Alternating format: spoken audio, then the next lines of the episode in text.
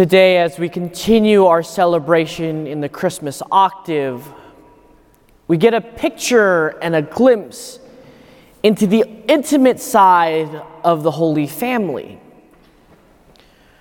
In that intimacy and that image, we're reminded again of the true gift of Christmas.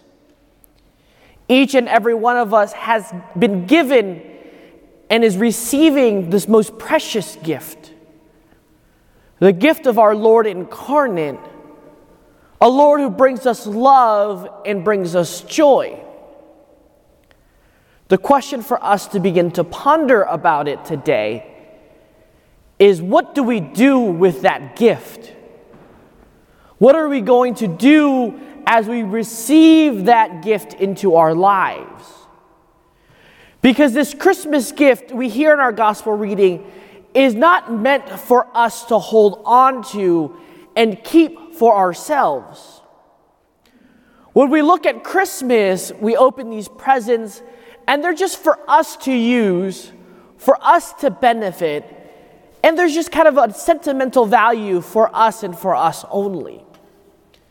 But this gift that you and I are receiving, the Lord Himself incarnate, is not meant for us to keep alone that gift is for us to hold on to, to grow, but also to share that with the world.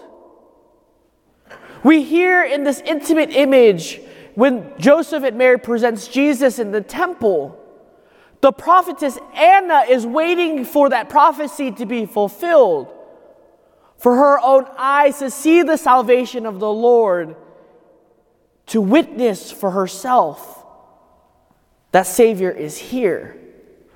But the key here is the joy and the excitement that the prophetess has when witnessing and seeing our Lord presented in the temple. That intimate joy, that intimacy of the Holy Family, wasn't left out in our gospel readings, wasn't left out of Scripture. It was put in to help illustrate for us that that intimacy, that gift that we have, that the gift that we are given is not meant for just us. It's meant for us to share. So, my dear brothers and sisters, as we continue on the Christmas season, we know that it comes to an end liturgically.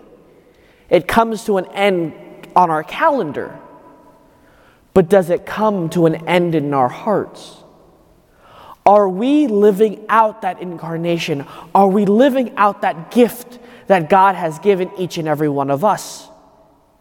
Because that call to Christmas, that call to bring Christ to the masses, to bring joy to the world, continues even after the Christmas season, is a continuation and is a mission for us every day of our lives.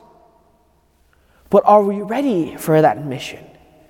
We spent four weeks of Advent preparing, but are we ready to be Christ to the masses, to bring joy to the world, to bring love to those around us, to share the intimate love and joy that you've experienced with Christ, with the risen Lord, with the infant Lord, to share that with the world?